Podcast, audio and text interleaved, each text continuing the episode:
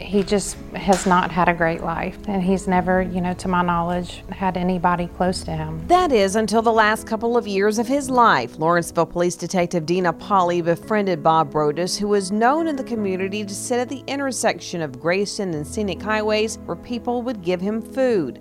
A stroke years ago left him unable to communicate and he needed a crutch to get around. He was split from his family at four years old, officially on his own, uh, from what I understand, at about 14. And he was homeless until he was probably about 60 and then he was moved into government housing here in Lawrenceville. Polly came to know Bob one day when he was wandering around looking for help. We did uh, learn to communicate. At first, you know, you could tell the frustration when he would want to say things, but it basically got to where I learned to have him show me what he needed. Which included basic functions he was incapable of doing until Polly stepped in. Just pushing a button on a microwave, he couldn't do. He couldn't use a can opener. But it was the friendship that developed that likely meant the most to Bob. The picture taken this week of Polly at his bedside was indicative of the bond the two shared. He had somebody with him that he knew cared. Probably four days before his passing, I called him an old man and he stuck his tongue out at me. We had a connection till the end. Polly says even in death, the support for Bob continues. Tom Wages Funeral Home has offered to take care of the arrangements, and pastors and florists have volunteered their services for a man who was overlooked most of his life. Polly hopes it will encourage others to seek out the Bobs of the world. Anybody can do it.